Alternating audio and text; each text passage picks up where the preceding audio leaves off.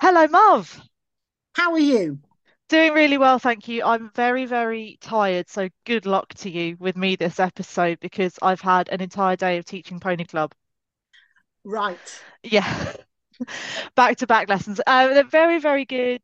Uh, kids, the kids are always great. I've got two criteria for the teaching. Funnily enough, one of them isn't that anyone learns anything. It's uh, no fallers, no criers. And if we hit those prerequisites, it's been a good day. That's that's that sounds that sounds pretty good. I was I was actually spent uh, sometime this afternoon um talking to a young friend of mine about you wouldn't call it tutoring really, but it was about uh, exams and Oh yeah. um, those sort of things. And um, I was conscious that uh, I'd heard someone say uh, recently, which I think is so interesting in terms of teaching, which is why I bring it up our culture is almost uh, a mirror image of what uh, cognitive behavioral therapy would teach us to do.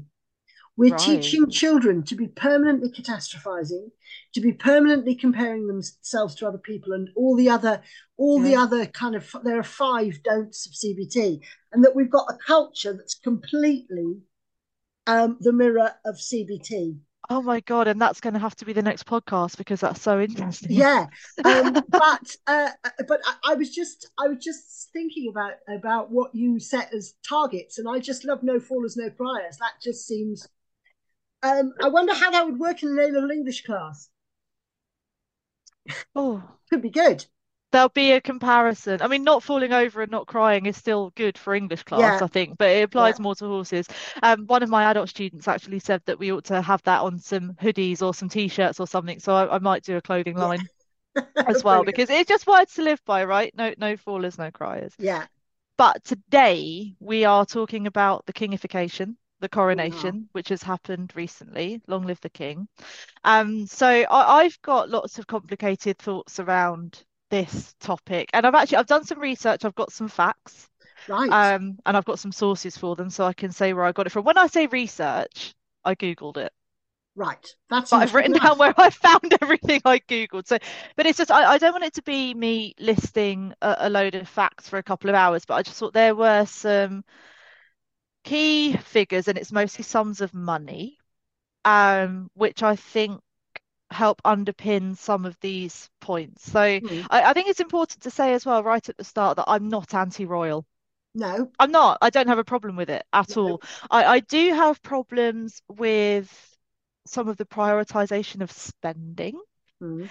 And I also have some things to discuss with you about what it means for a person to be born into a life where they have no ownership Hmm. over themselves, particularly.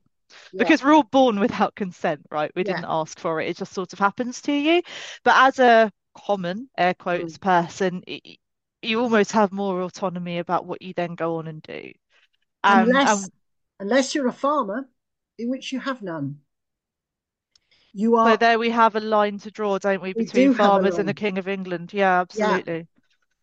Absolutely. Absolutely. And, and I just want to bring up something at the beginning, right? I don't, there's been some conspiracy theories going around about the coronation. I've seen all sorts of wacky things online about how it was six months, six days, and six hours since the death of the the Queen and all that kind of thing, and how yeah, Satanism, blah blah. And I, I don't set any stock in any of that kind of thing. But one made me laugh out loud, which is that Sir Karl Jenkins, Welsh Yeah, composer, yeah.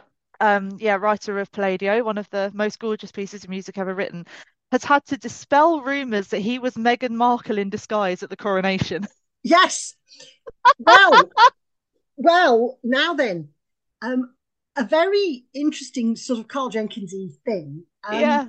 he wrote a piece for the coronation, Mm, Tros y Garreg, and my friend Alice played it uh, on harp at the stop. coronation. Yeah, and Amazing. and um, this is one of the things that I that I'm finding myself a bit conflicted about the coronation. Right. So Alice is a girl from Llangadfan. Um, she's been to local school. She's done really well for herself. She's an incredibly talented harpist, and she has become the Prince of Wales harpist and is now the King's harpist. She, if anyone deserves, she has had, you know, she's had some pretty serious things to overcome in her life, and Mm. she's done them bravely. Um, and she is also incredibly talented and hardworking, and she's found herself with an almost absurdly large platform because of the coronation. Yeah.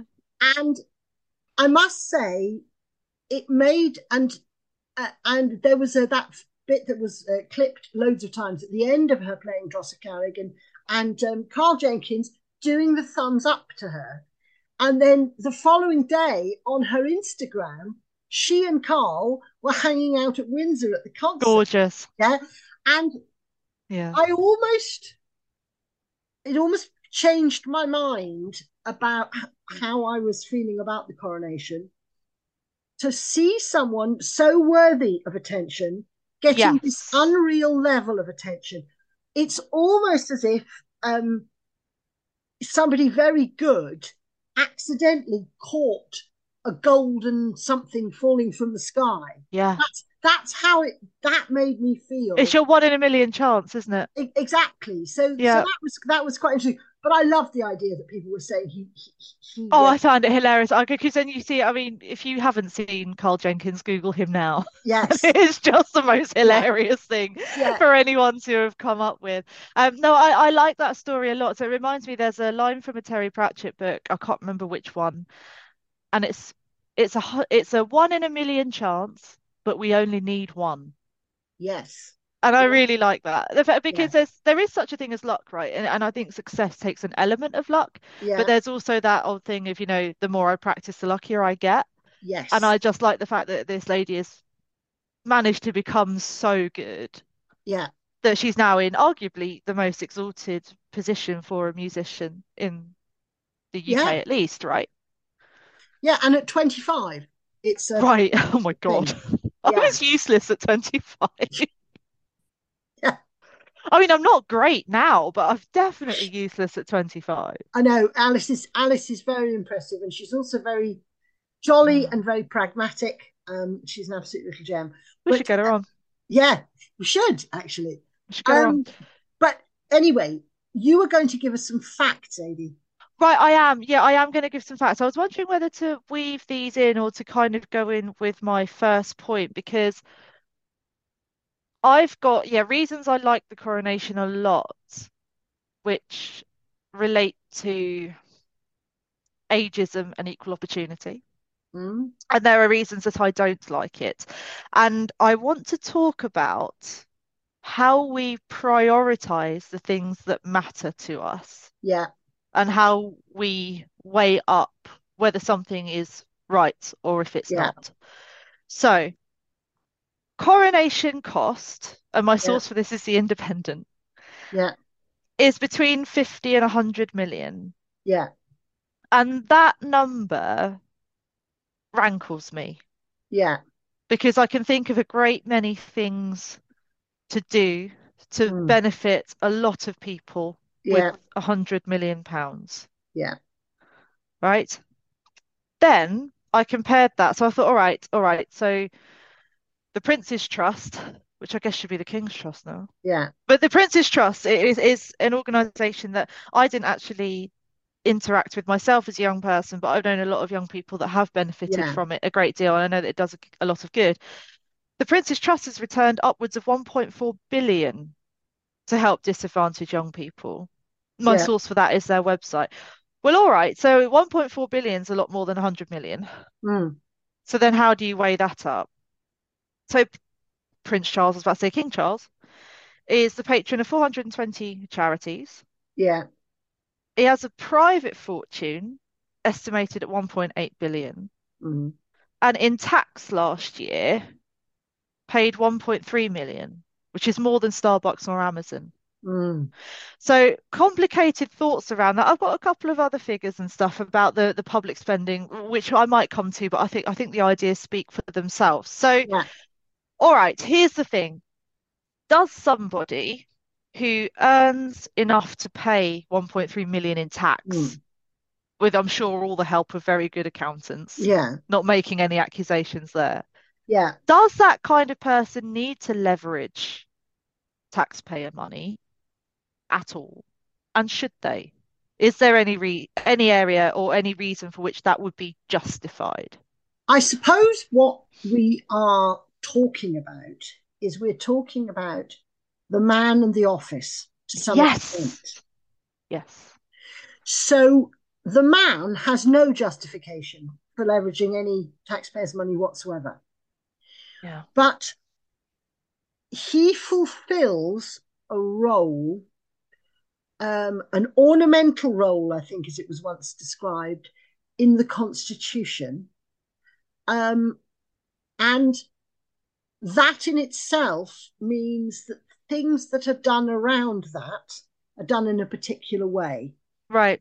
So, in a sense, in a sense, the questions that we probably need to ask is is what is that role, this sort of this constitutional role that he has?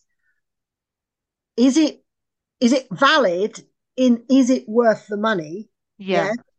And his private wealth, if he's paying more tax than than than Starbucks and, and Amazon, I mean, so are some students, but let's Yeah. not go there. yeah, he's you know, um, he, he's he's possibly you know he's possibly perhaps better than Rishi's wife. Right. Um, so I suppose what we need to do is unpack. There's a kind of instinctive revulsion against the idea of an incredibly rich man being given a very There is for me, and, and it's the same revulsion I have about Richard Branson raising money for like Water Aid and stuff. yeah, I think you're the richest person to pay for it. yeah, to pay Yeah. for it. Like ask Yeah. people for a tenner that they don't have.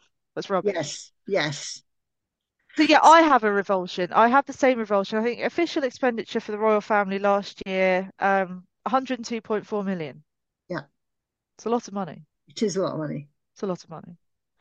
And that I think is where, and, and you make such a good point about separating the office from the man, because as a royal, unless you marry in, if you're born in, bit Mm. like the farmer, you Mm. don't have a say really in what happens to you. Yeah.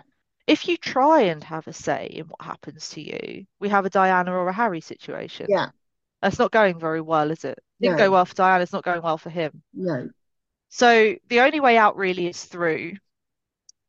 And if you are in that position where essentially you become a piece of public property yeah, to be photographed and known about and to, to just have to fulfill these offices and and stick to these royal engagements, are you entitled to some sort of blood money?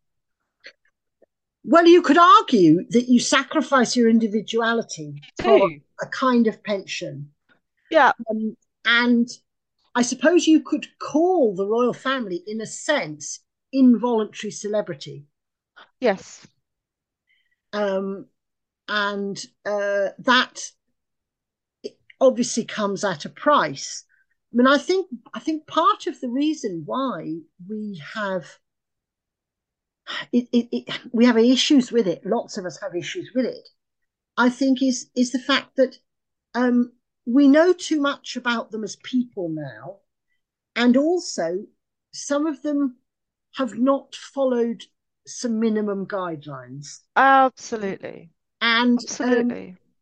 uh, I think if you um, look, royal families have not behaved well in the past. Of course, they haven't. But we are now a, a representative democracy, and we have a, a royal family which we accept on sufferance in a sense. And um, I just think there used to be a concept of noblesse oblige, that your status made you someone who is obliged to behave in certain ways. Yes. And I don't think it's just um, I don't think it's just the royal family. I think the whole of the British upper class has lost the concept of noblesse oblige. Oh, well, and, and management in most companies, I think, could do with a little bit of that. Yeah, Yeah. I, I- think no, the concept that if you are elevated to a certain level, you then have an obligation to do things right. Not that if you aren't, you don't have that obligation, No. but I think that if you end up in a position of power or influence in whatever sphere that is, Yeah, then you do have a responsibility to uphold good over evil and, and to set an example and, and behave a certain way. And I, I think if you find yourself in the in the position where you can have a substantial private income but also draw on taxpayer money, that's especially true Yeah. Absolutely. because Yeah. And and in, yeah, and and, and I think um I think the uh there is a certain element also of discretion that is yes, required in all of this. And um I think in a way we we live in a kind of we live in a in a culture, don't we, where the, the worst sin is said to be hypocrisy. You know, right. you can be a child murderer, but as long as you're honest about it, well, least he's Ah, living his best life. Yeah, he's being honest about it. Whereas, whereas concealment and hypocrisy are always bad. So we've got a bunch of involuntary celebrities who are growing up in a culture where being their real selves is said to be the most important thing. So, so what if they make some very dodgy friends and end up at some very dodgy American parties with some very young girls? Yeah, no Yeah, names mentioned. yeah. But where would they? Why would they not? If they're trying to just live their best, if if, if their only morality is to live their best life, yeah, and the only bad thing you can do is hide, yeah. I mean, go to Epstein's party openly. So, so my so So my point is, uh, my point is, actually, there's the scandal that comes from how you behave, and the scandal that comes also from the fact that you haven't even bothered to conceal how you've behaved. Well, there's that. I, and I think there's something about um yeah, the previously exalted status of the royals that I think people have in the pre-social media age Yeah, considered themselves to be above reproach. yeah, And I think that there are actually relatively few benefits to social media because it's largely toxic and unhelpful, in my mm, opinion. mm, But one of the real redeeming features of it is its ability to call out scumbaggery mm, in a very public way yeah, and to spread information very, very quickly. yeah, So previously, pre-social media, the people who would have known that Randy Andy was at the Epstein party were the people at the Epstein party. yeah, But this information gets out, yeah, it catches fire on the internet, and now we all know. yeah. And funnily enough, no one really likes paedophiles. No, And okay, the girls were minors. It's claimed they were over the age of consent, but for a grown-up man to want to be yeah, messing around with a 17-year-old just is questionable. yeah, It's yeah. it's bad behavior. It- at, at- the very worst, at the very at the very nicest interpretation, you Yeah, would say, why don't you want to date women of your own generation? correct. Yeah. what is the matter with you? And this, I mean, obviously, he's not the only person that does that No, no. by any means. But, but you know, when you've got somebody who uh, is is clearly behaving in um, a very hedonistic way, you've Yeah, got to ask, why do the taxpayers need to fund a hedonistic lifestyle? correct. Correct. It, it's that, and the fact that really nothing will happen to him. No. Um, I think that the way that that whole Epstein and Maxwell saga has been handled, it has been done in a way also to mitigate the damage to certain other people that are on that list, Yeah. um, of those who are engaging in that behaviour. And so, yes, I do have a problem with taxpayer money going towards someone who, if he had been in a different bracket of life, Mm, would probably have been prosecuted. mm, And whether he is or not, it is, you know, mm. okay, it's happened. Now we all know about it, so he will be marked with that. Um, and I can only imagine the Queen going absolutely mental. But it's not good. Uh, and, and yeah, no, I don't think that taxpayer money should go to an individual like that. But partly, one of the interesting things is in our post sexual revolution world, and it's particularly sexual revolution, but it's also a social revolution. Yeah, it is. In our post sexual revolution world, we tell ourselves that actually everything is fine. and everything is allowable until we come up with the things that we immediately know and instinctively know are wrong, creepy, yep. and weird. And so you could argue if you wanted to be, and I can't believe I'm taking this stance, but if you wanted to, if you wanted to argue in behalf of um, an oversexed and, and and and, and undereducated prince, you might say, "Look, I was told that everything was fair. You know, it was my grandparents who had to get married and stay married. Yeah, it was my grandparents who had to, you know, conform to." you know Victorian values. I don't have to do that anymore. I just lived my the life I wanted to live. And it's almost as if we say that there are no rules until we see someone breaking them, and we immediately at that point know that what we don't expect. There isn't a book that says princes of the realm will not be at dodgy parties with pimps. No, yeah? there isn't. There isn't. No, because right. because we assume that the princes of the realm will have either enough common sense themselves or enough good advice to stop them doing that. Yeah. Right. But when you then have that sort of behavior, you then immediately turn around and ask the question is of it's not the way I think I want to live my life, but I'm damned if I have to pay for it. And I think that is the crucial thing because absolutely and that concept of noblesse oblige, where it's a case of you just should know not to do that, and you just should yeah. not do that because it's the wrong thing. Yes, and that's ah, with you know. Ah, was that was that a little outbreak of objective morality there? I think it might have been. yeah, a touch of the objective morality. Morality, yeah. yeah. It just it just popped its head up. It just did, and you know, I think most of us think that it does exist. Yeah. So, um, but but getting back to the idea, uh, perhaps about what the role of the king is. Um, should we have a, a, a country where we have a non-elected head of state? Do you think? No, but then no, I I don't actually. So I, I on a moral level disagree with positions of power being non-elective. Mm.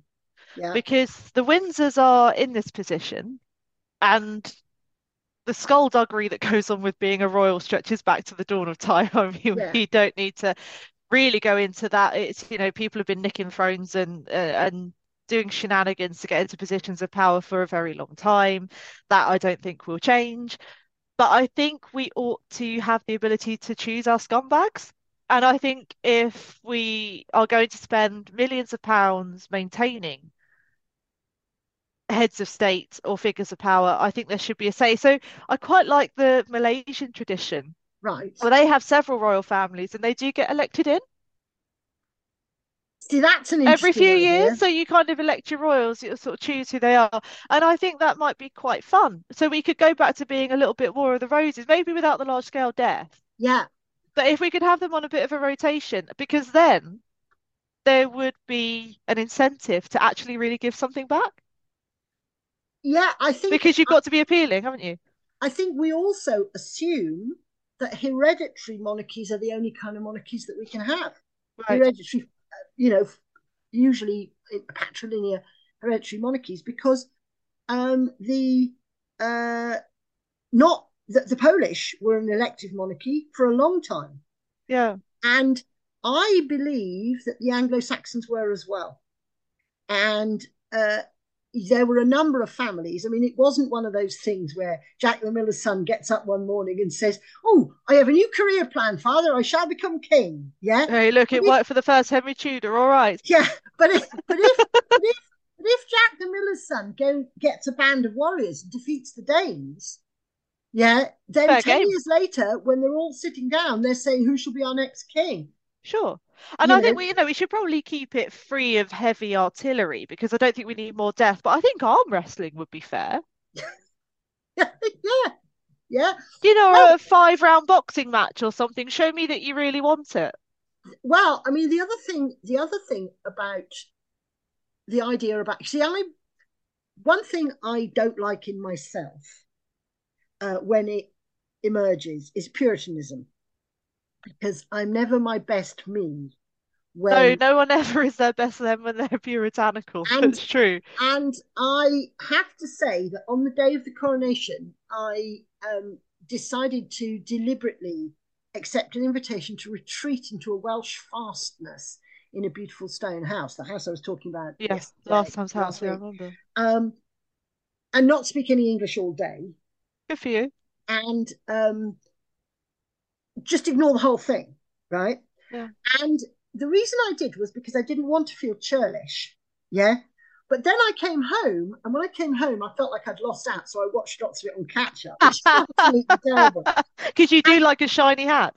Because I do like a shiny hat. I do like the marching I, I, I, and the horses. But I suppose I look back on on on um, my slightly puritanical thing, saying, I don't need it, I don't want anything to do with it. Yeah. Um, and I don't like the me that says that. And I do acknowledge that people like ceremony and they like display. Yeah. But and, I'm, I'm curious, so, so what is it about it that made you feel like that? Well, there's a number of there's a number of things. Okay, the first of all is that um, you know, part of the ceremony is that he swears to defend Britain from Catholicism. So yeah, okay. Swivel. So swivel, mate. Don't invite our cardinal and then expect him to sit there being insulted. Yeah. Yeah. We could change the wording on that now, surely. They should do. Date, I think they it? should do. Yeah. So there's that. But then getting back to similar matters, my queen was there she's the Archduchess of Liechtenstein. She's the she's the legitimate British monarch, right?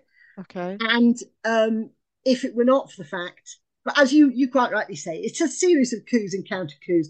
But yeah. but 1688, I think, was a particularly egregious one because the man there was no question of an of a of a, a differential right to the throne. They just didn't like his politics, yeah, or his religion, which they regarded as politics. So they basically said, it's almost as if tomorrow it was decided in Parliament that because you know King Charles eats granola, he's he's excluded from the throne. Got he's it. the legitimate king. Now, I don't think you can really have a monarchy if it isn't vaguely legitimate. So I did. Why? That's all of them out there. So I did watch the Archduchess of Liechtenstein turning up very smartly, uh, you know, and I did wonder if she's going to shout at Justin Lawful impediment, but she did. You were hoping she was going to heckle. Yeah, yeah. So there's that. so there's that.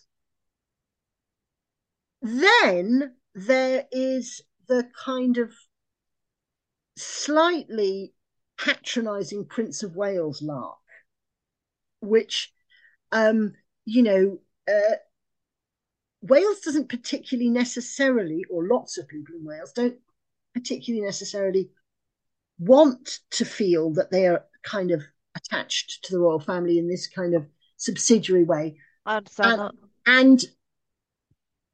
And I don't think those of us who have a, I suppose, a cultural nationalism would say that they see a role for that family in where we are. And it's interesting that William, who spent more time in Wales than any of his predecessors as Prince of Wales ever, I think, has said emphatically he doesn't want uh, an investiture. Right. I think he knows how far up people's noses it would get. Right. So you know he's lived in Anglesey for quite a time. He does quite know. a long time. Yeah. Yeah. So so it's a combination of things, but then there's part of me that just loves a tassel. Yeah. I just love a plume. I love something that goes clip clop and has got. I mean, I heard a story uh, about the fact that Camilla had talent spotted a drum horse when she was in Pembrokeshire, right? And I'm childishly right. excited with glee. She'd been apparently riding past in a cart and she spotted a horse and said that would make a great drum horse. Now, this is just such bloody rubbish. And yet I'm finding myself interested enough to care. Yeah. And I sort of that's there's something theatrical about it, I suppose. There is. There is. So, one of the things that I liked about the coronation, and I think we're going to have to talk about Diana a bit Yeah, if we're going to talk about yeah, Charles the man and also yeah, Charles the office, right? yeah, Because it's important. yeah, One of the things that I really liked actually about the whole thing yeah, is that it brought focus onto a group of people in their 70s. Now, culturally, today we have this kind of view that if you're over 25, then you might as well die. yeah, And people that are famous, and I'm talking about particularly women here because I think men are seen differently as yeah, they they get are. older and they are sexualized for a lot longer Yeah, than women are. yeah, Women over 40 generally are not seen yeah, as attractive, and the ones that are over 40 and still are have managed to harness looking a lot younger. yeah, Your Shakiras and your J-Los are still swanning yes, around looking 28, right? Which yes, isn't attainable for 98% of the population, yeah, either genetically or financially. yeah, They're outliers, okay? So I, I like the fact that it put a woman in her 70s in a beautiful dress and made a fuss of her. yeah, yeah, And actually the same for Charles, to be honest. Just just yeah, people that are older still doing stuff yes, yes. I and being that's active in public life and having their moment. It's the same actually. The reason I, I like there's a film that everyone must watch.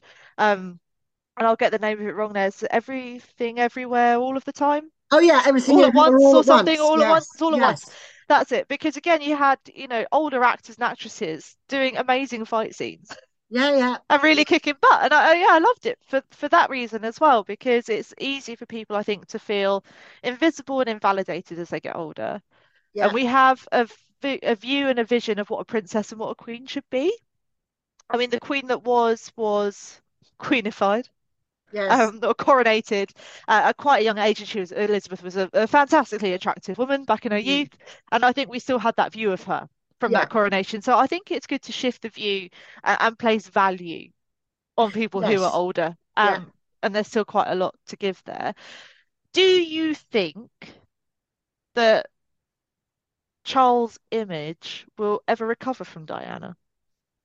I think it's a very interesting uh, case. I think it is um, one of those many instances where the best antidote to the media is real life Yeah. because um, I know a number of people, more than a dozen, who've met Camilla, and they all become, however, whether they were on Team Camilla or Team Diana before, five minutes into her company, they all become Team Camilla.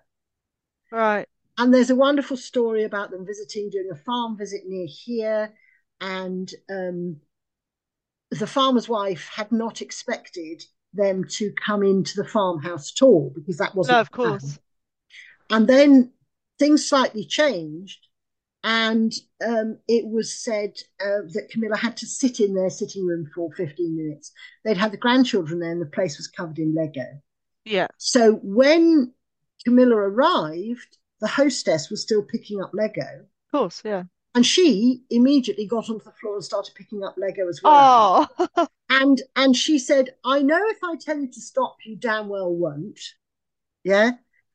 But I've got grandchildren. I know what it's like. I'll just help you sort this out. And the that woman became such a fan. Yeah. yeah. So what I'm saying, I think, is there's something about Charles and Camilla, which is the story has changed. And I think one of the interesting things about the way in which the story has changed is that the pre-history, the pre-Diana history, has been res- resurrected. Yeah. Now, Charles was, I think, put in so many invidious romantic situations. I mean, you know that I'm going to say this because I'm on this podcast to say the things that people would expect me to say. And one of the things would be he really, really wanted to marry supposedly Princess Marie-Astrid of Luxembourg. Right. Right? Now, she was a princess and they were very fond of one another. but she was asked to give up her faith and she wouldn't. Right. Another, there is another story told about one of the Fitzalan Howard girls, same thing, right? Those are two simple examples. There are many other things, you know. I mean, I, I so without the exclusion of Catholicism from royal life, you think well, the history I don't think. I mean, I've just given two because because it's me. I've given two think two mention of, of, of two people who I was have been told were excluded for that reason. However, right. I think there probably would have been objections raised if he'd said he wanted to marry Barbra Streisand. Yeah, yes, the same. And so, had he asked, had he at that time told everyone he was going to marry Camilla, she almost certainly would have been ruled out. Well, it was. Yeah, exactly. So they, they weren't allowed to go out. She wasn't a virgin, was she? She yeah, she um, wasn't. She'd had boyfriends, and she yeah. she sounds like she was a bit of a girl, and and, and yeah. had a good time, and quite right. And so there's a there's an so, element of sexism there, isn't there? But there's also the fact that there's something quite appealing about people who had had a thing going on that whatever else life threw at them, they kept they that so paradoxically, the adulterous pair become in some way a paradigm of fidelity. Because the third party, you could argue that the third party in the relationship was, was not Camilla, but was Diana. She came on the scene much later. Well, and, and I think it's important to say as well that Diana didn't so much come on the scene as she was put on it. Absolutely. So absolutely. I think there's a line kind of between an Anne Boleyn figure yeah. oh, and, absolutely. and, and Diana in terms of women who were in this sphere and were kind of told, yeah, you're going to do this. Yeah. And yeah. then, funnily enough, it doesn't work out. Yeah. Yeah, absolutely. And, you know, getting back to uh, another prince, you know, the, the age difference but not just in terms of she wasn't a she wasn't a sophisticated, sharp girl of her age. No, she, she was a particularly naive and she wasn't interested in any of the things he was interested in, really. Um, you know, why well, they didn't know each other, did they? Because I remember no. an interview where she said something like, "This is Diana speaking," that they've met thirteen times before they were married. Yeah. Now, if you had a friend yeah. who said they they'd been on 13 dates and were going to get hitched next week, yeah. you would say, "Oh my God, girl, no, you're not." Yes, absolutely. What on earth? And, and you would try and intervene there, I think. But but I suppose it's interesting that the, the story that I heard was that it was two grandmothers who put them together, right? Oh, okay. And they would have grown up in a era when um, this whole business about noblesse oblige would be much more important. And I think I'm, I'm I sort of exonerate the grandmothers here. They thought we will put a young woman of decent family in this situation, and she will perform the role of a princess and then a queen. Yes. None of them, no, neither of the grandmothers, had the slightest idea that both Charles and Diana had some ideas about personal happiness and also the role of media. Yeah, absolutely, absolutely. Um, and the idea that people would be just expected to accept what was given them. Look, this is what you have to put up with. Whether it's infidelity on her side in terms of you know Charles, or whether it's uh, Charles having to put up with a wife who, for example, didn't want to go to the country at weekends. Right. You know? Didn't want to go shooting or whatever. Didn't want to go shooting, and and you know, another generation, he would have just gone shooting, and she would have stayed. You know, but but because they had, to some extent, a cultural dream of what a successful marriage was, right? It was much less dynastic, I think, and much more personal. It crashed for that reason. And to talk then about objective morality of the time, so because Camilla had her past, she was ruled out. Yeah. And I think uh, that rankles with me actually. Yeah. A bit because it, it's almost like saying, you know, well, it is exactly saying well, this woman is somehow damaged or ruined in some way yeah. for having yeah. appetites, which we now yeah. consider completely normal yeah. and right. Um, But then I think it's also interesting how people see uh, the roles differently between men and women. So Charles had his affair with Camilla. yeah, Diana had an affair with James Hewitt, mm, which may or may not have resulted in a prince. yeah, yeah, yeah. But you don't see the same judgment of her No, for that. So why do you think that is? I think that's a very simple thing. I think it's differential physical attractiveness. I was going to mention this next. I think the idea. I think personally, I think it's based on a, a rather fallacious view of what sexual attraction is. Yes. But there is a cultural view that an attractive woman um, has um, a right to a certain level of adoration. Yep. And if her husband is not re- giving the tribute that is required of a, a goddess like figure, yeah, she's so attractive, you know, he's a less attractive bloke that, that even though he's a future king, yeah. So really, um, she should be entitled to do something that that that allows her to almost almost live up to her sexual potential in a way. I think you're right. Because because Diana was beautiful. Yeah, They're really, really gorgeous. Uh, Camilla isn't. no, And I wonder if that, I think that had something to do with it as well, almost this kind of disbelief that he would be in love with or want to go with someone who was less physically attractive. yeah. And that's, Well, that, you know, and that's and that, of course, in the current climate, is one of the most culturally um, subversive ideas that you can have. Yes, it is. and I mean, I was I was listening to a, a podcast about hag feminism the other day, and um, they were talking about um, you know the whole idea that that women disappear at a certain age Yeah. in certain in certain aspects of our culture. And funnily enough, did you watch Eurovision last night? No, I didn't. I heard lots of good things about it, Uh, uh, actually. right, but there was there was a, a a a reprise, sort of accidentally on purpose, I don't know, of a singer called Sonia, I think, who who had almost won for Right. Britain, and she'd come back to sing, and she must have been my age, and she was wearing a very small mini skirt, and she had her face done in a way that was, and I mean makeup. Not, I don't know if she'd had any work done, but she'd had her face done in a way that just looked uncomfortable, right? Right.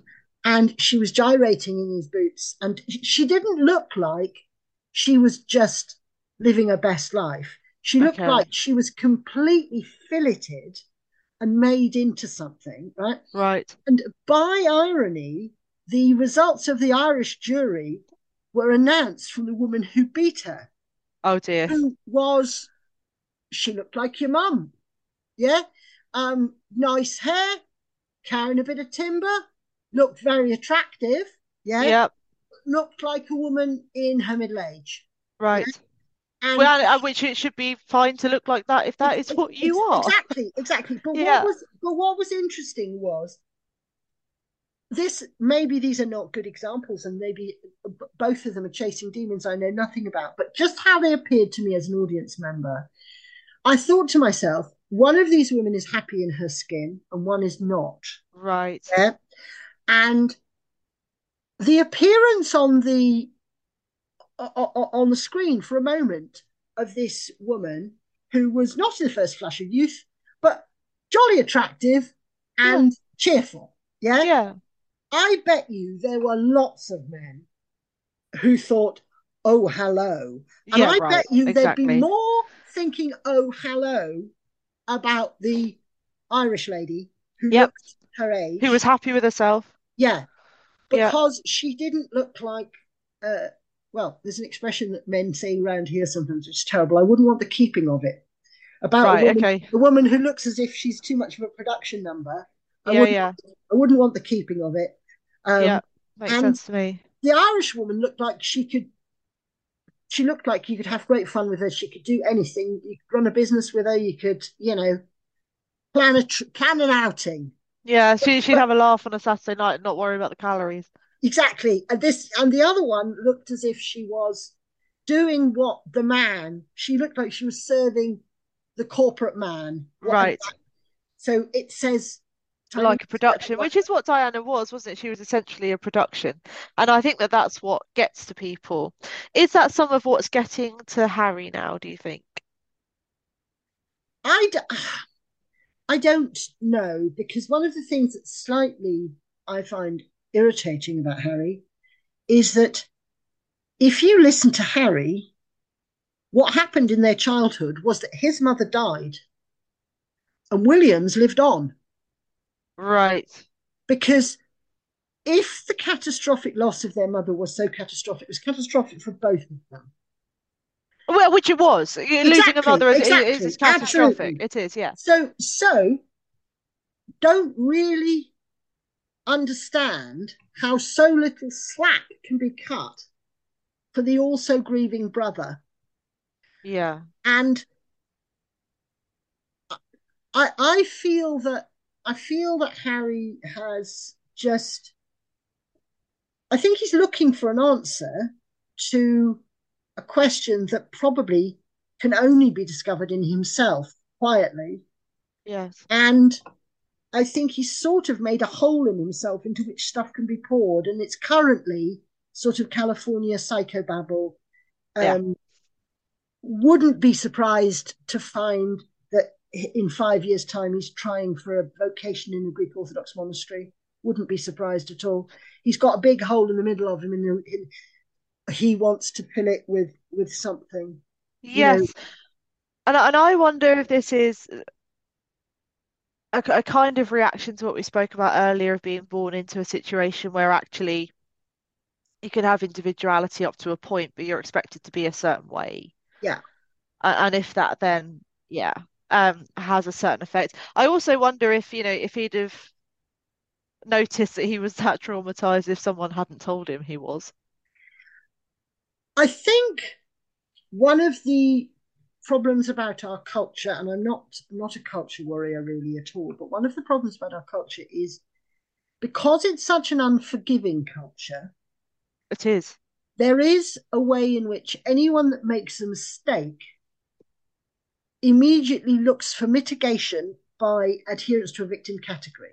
Yeah. So if you're a member of the royal family and you go to a fancy dress party as a Nazi, it's probably not the best idea. Which was a bit dim. yeah.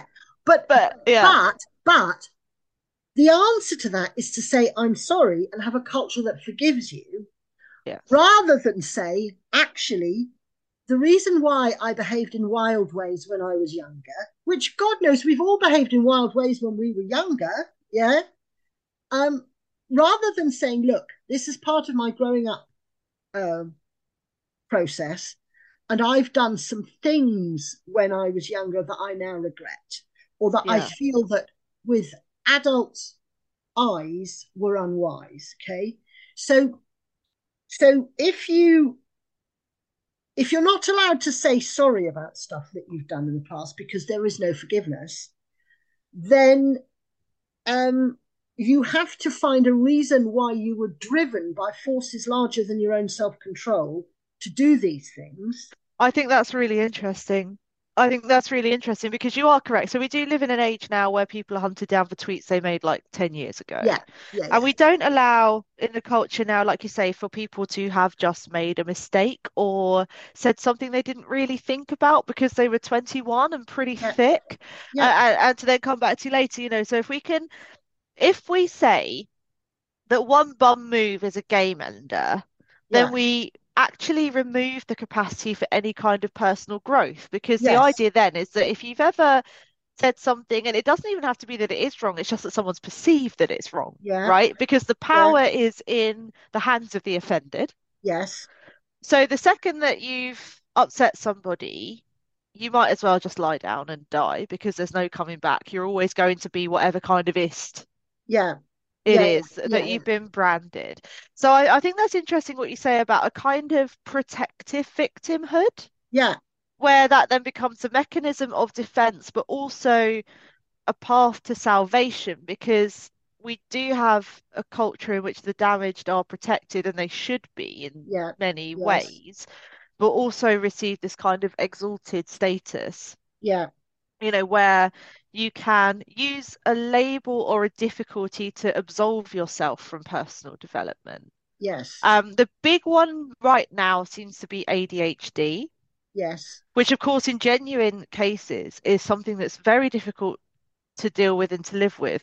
However, having something like ADHD doesn't absolve you from development. It's No. part of your mosaic Yeah. And part of your experience, but it doesn't let you off the hook for anything. It means that you have to adapt. You maybe have to go about things in a different way, but it isn't a get out of self-actualization free card. Ah, yes. Uh, but you've said a very interesting point when you've said mosaic, because I think one of the problems with the lack of forgiveness and and the looking for something that's a simple solution Yeah. is the idea that you might be a very simple, in a way, if you're a human being uh, and ADHD is what defines you, you're like a stick of rock, and any way you break on that human being, it says ADHD in every, Right. section. Whereas, in fact, if we're more like mosaics, we can have parts of us. I mean, I like to think of myself as a reasonably rational person, but I've made some stupid decisions. Oh my I've made God. some. I've made some. I mean, you know, you're speaking to a woman who once took part in a tree climbing competition, Scots pine trees in an ankle length empire uh, empire Right. line dress, right? So I ended up stuck up a pine tree, right? So so that's just an example of the sort of thing which I would not like to think of myself as being the kind of person that just on a whim climbs a pine tree, but I clearly am, right? There is part Right. of me that on a whim climbs a pine tree. Now, if we can accept that there are parts of us that might have different impulses and different stresses upon us, Yeah. then we can be more forgiving of ourselves while also trying to be better people. And this was that was what the point I was going to make next. So, you know, AD today, 33 years old, sitting here, is Yeah. very interested in morality, philosophy, empathy, understanding both sides, understanding people, trying to do the right thing. But there are there are a list of people in my past that I've done wrong to. Yeah, yeah, There, there are some people that will listen to my voice here and be like, "Oh, you hell," yeah, because I've got things wrong in life. yeah, And, and in terms of, you know, in the process of growing up and working through my own nonsense and navigating my way in the world, I've lied, I've been unkind, mm, I've trodden on people, not literally, but I have. A- And that's all part of a mosaic and part of a progression. It's unfortunate when it happens to you. yeah, Uh, it's unfortunate for the person to live with as well, because I think we most of us have had our long dark night of the soul, yeah, where we've had to confront things about ourselves and, you know, um, kind of decide to try and make amends or how to do things differently. And that that process is always painful. But if we do stick with that kind of no forgiveness culture, it's like, well, you've done something wrong, so you're always terrible and you yeah, should be banned from X, Y, Z. Well, then there is no incentive to be better. But also, uh, kind of like we spoke about in in the last one, my process of forgiveness, which I went through with my ex-boss, was yeah, hugely beneficial to me. yeah, Because yes, in in forgiveness, you, you do empathize with somebody and understand. You might never agree, you might still think they're a bit crap, yeah, but you have found it in yourself to grow and overcome that thing that's happened. So yeah, I, I think that if we if we exist within a, a zero forgiveness culture, obviously it depends what it is. yeah, yeah, yeah, yeah. But um, but then again, who decides? Uh, I mean, do we go back Ten Commandments? I don't I know. mean, I think I think it's very interesting. Most of us instinctively know when we've done someone some someone wrong, We do. and I think one of the most profound and rather gloomy things I learnt in my 40s, I think, was that people who have harmed you forgive you less than people you have harmed. Okay. that if they if they know they treated you like an absolute dog, yeah, but they are not prepared to confront that, they will simply continue to be horrible to you. Oh, yes. Yeah. The power of denial. Yeah, the yeah. power of denial. Yeah.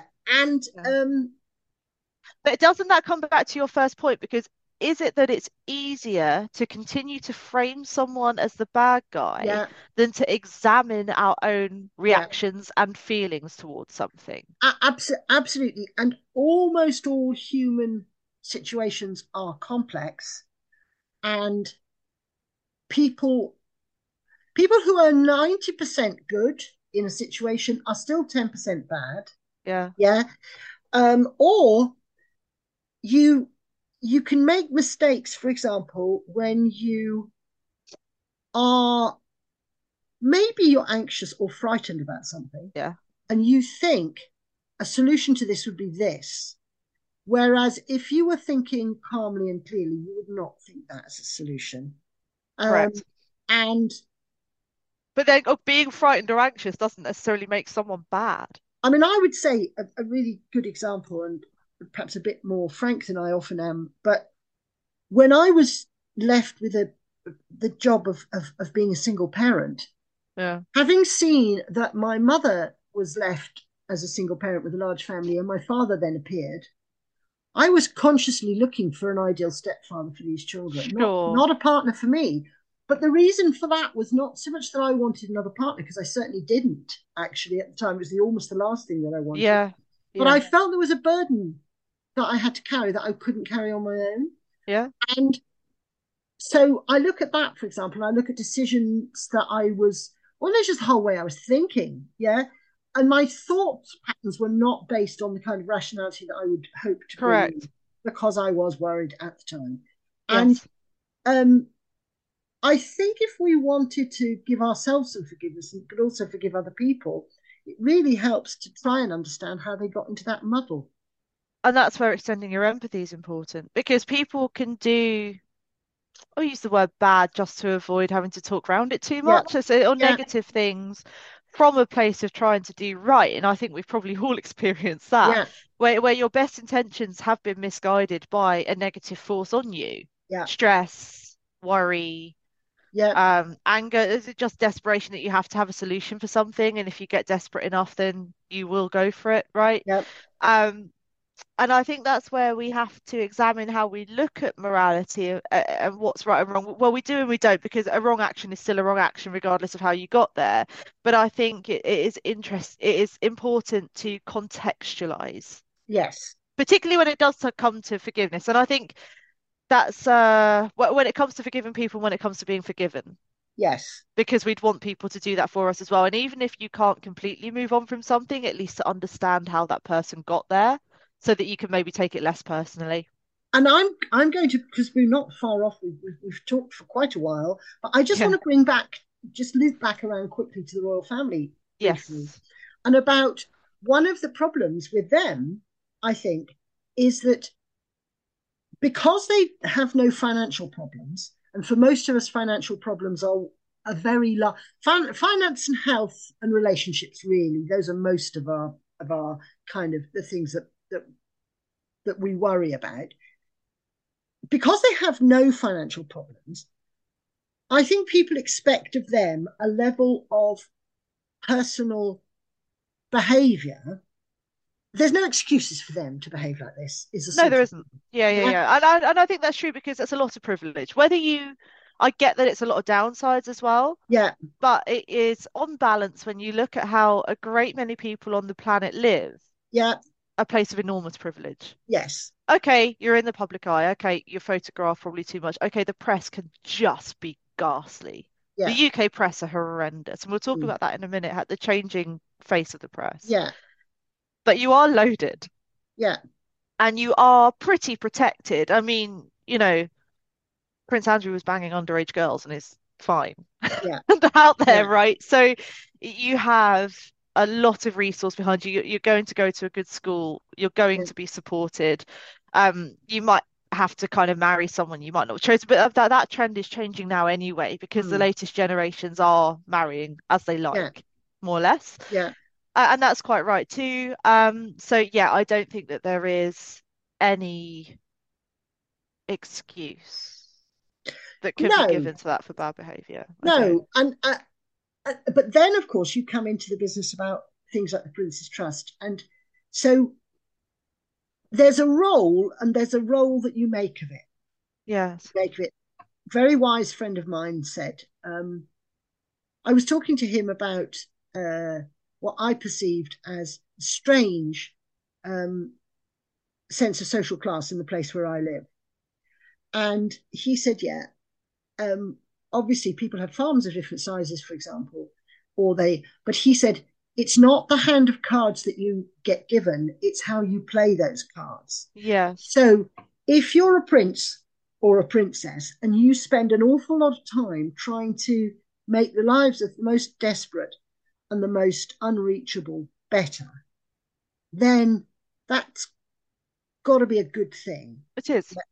It But is. I, but I was, I was asked to review, and I did review a book about Prince Charles, um, uh, which was which was about his relationship with Wales. And one of the things it was talking about was how much he he boosted certain charities, and also how he promoted, for example, Sony to come to Wales. You know, that the, the the chairman of Sony supposedly said, "Oh, you know, we're thinking of making some investment in Europe," and he said, "Come to my country, right?" In a Right. forceful way.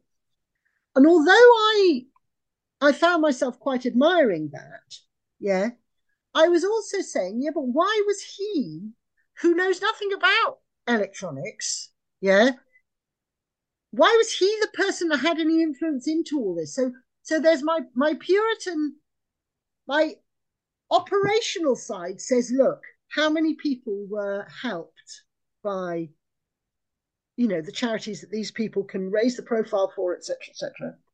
Yeah. One side, and the other side then says they damn well shouldn't have the privilege anyway. Yeah, that's a problem I've got with it as well, I think, is uh, with it being non-elective. Yeah, but then Um, but then you could still be born into wealth, and that would be non-elective. So maybe that's just the way of the world, and maybe I'm just bitter that I wasn't. Um, so my dad, who wasn't a part of my childhood, I've met yeah, him only a handful of times, had the opportunity to be one of the founding guys involved in Ticketmaster, right, and he didn't take it. right. And I will be salty about that until I die. yeah, Because I could have been an heiress, I'd have been a great heiress. I am so good at spending money. And uh, yeah, that didn't happen. So so maybe that's just my um my my class perspective and my slight rancor about, you know, not that I may not have because I, I've made my way in the world quite well, but you know, it could have been easier. So is it that we do disagree with some people having that kind of wealth, or is it that we're a bit jealous we don't have it? Would we disagree if we were millionaires? Would would we feel the same? See, that's interesting because, yeah, you you talk about what's inherited, and I mean, Chelsea Clinton has never been short of a bob or two. No, Um, and I'm not sure she's as much use as a princess, you know, right. in terms of, I mean, maybe she is, I don't know. Um, but I suppose it partly I end up with this. In a world full of inequality, I'd quite like our unequal masters to have golden coaches and go clippity clop because there are unequal we are that we are in an unequal world where there are unequal masters And and always will be. yeah and i mean you know i'm a big admirer of the gates foundation they do an awful lot of work yeah Yeah. um a- as do the royal family um nobody elected bill gates No, they didn't.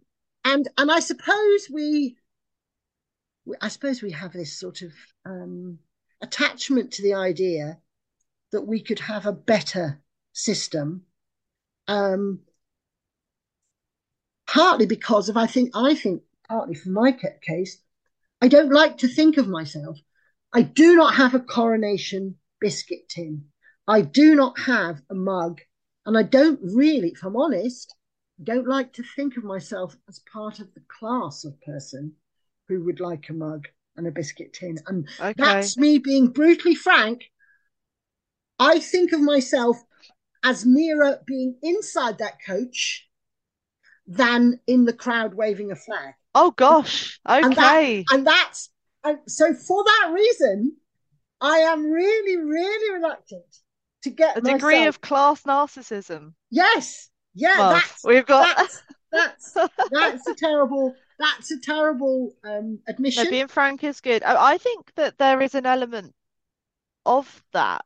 I, it's something that I've noticed about myself in the past of um I've been in a position of feeling quite entitled to things.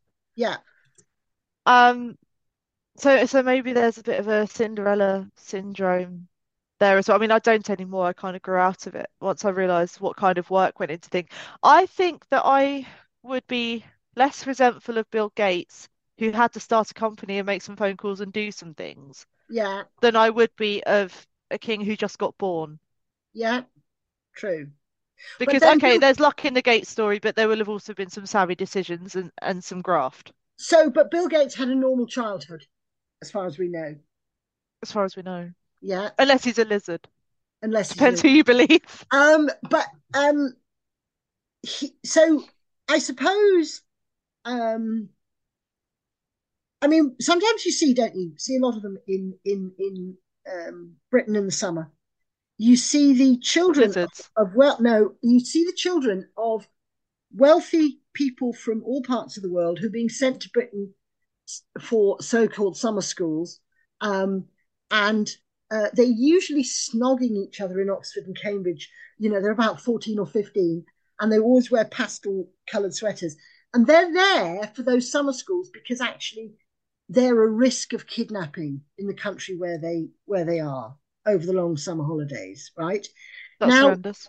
those kids, and there are lots of them in the world, who are so privileged that in their home country they are a kidnap risk. Uh, do you come full circle on privilege then? Yeah, Because well, I, consider myself to be quite privileged because I'm absolutely nobody and can move through the world yeah, with anonymity.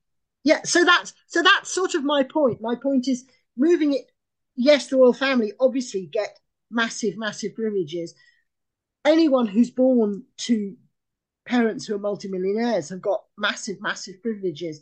But there comes a point where privilege itself becomes a target. Oh, there's a cost. Yeah, There's whatever I think you have in life, there's a price to be paid. yeah, absolutely. This idea of that pound of flesh, an eye for an eye, right? Yeah, Okay, that's a literal thing, but so if you are born into a situation where you are naturally elevated, you will be looked after and deferred to, but then there is this cost yeah, in that you can't get a pink mohawk, for example, yeah. which might sound like No, a no. small thing, but it's quite a lot in terms of individual individuality and autonomy. Um, but, uh, but also the fact that you might get kidnapped, and some people, just because you were born, will wish Mm, ill on you, will call you a Satanist, would yeah, want to kidnap you, yeah, would see you beheaded, harmed in some yeah, way, which I also find abhorrent because you may disagree with the structure of monarchy, and I think there are lots of valid reasons to disagree with that structure.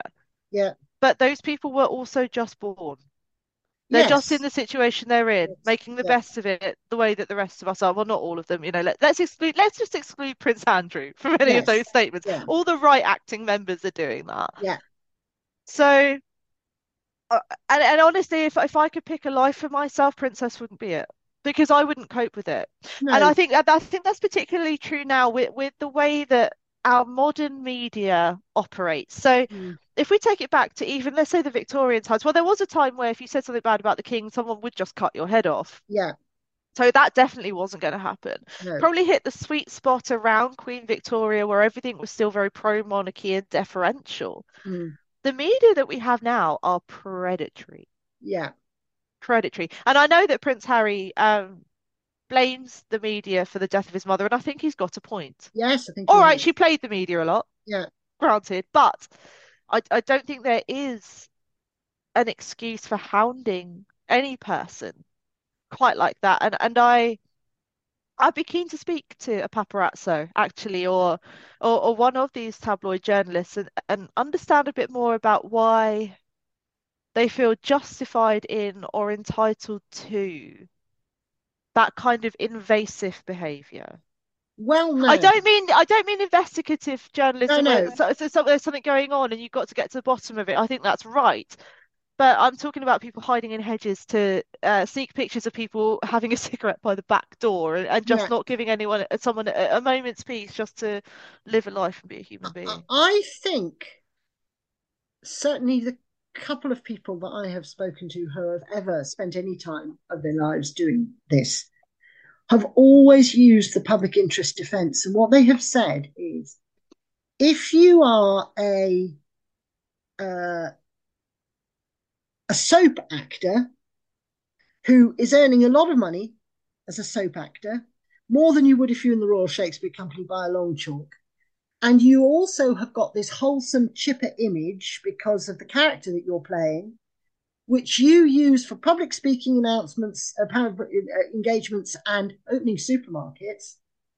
And at the same time, yeah, you have imported a pair of tie identical twins of the age of 17, yeah, for your romps. Um, the public that should be exposed. That should be exposed. Yes, and, I agree with that. And, I agree. Where there's wrongdoing, yeah. I think one of the things about the British tabloid press, uh, in terms of how they sleep at night, as I understand it, I've only had a couple of conversations with people in this sort of field, but they expand the public interest concept so widely yeah. that they would even defend the behavior in the Paris tunnel. Yeah, you can make the shoe fit, I guess.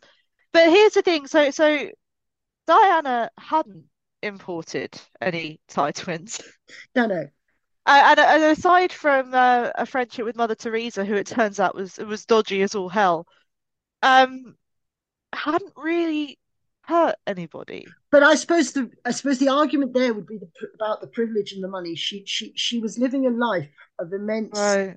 shoppability. Yeah. She could buy any dress she wanted. She could she go could. where she wanted, and I think the paradox is that celebrity culture is propped up by a tabloid press that is based on a kind of Marxist jealousy.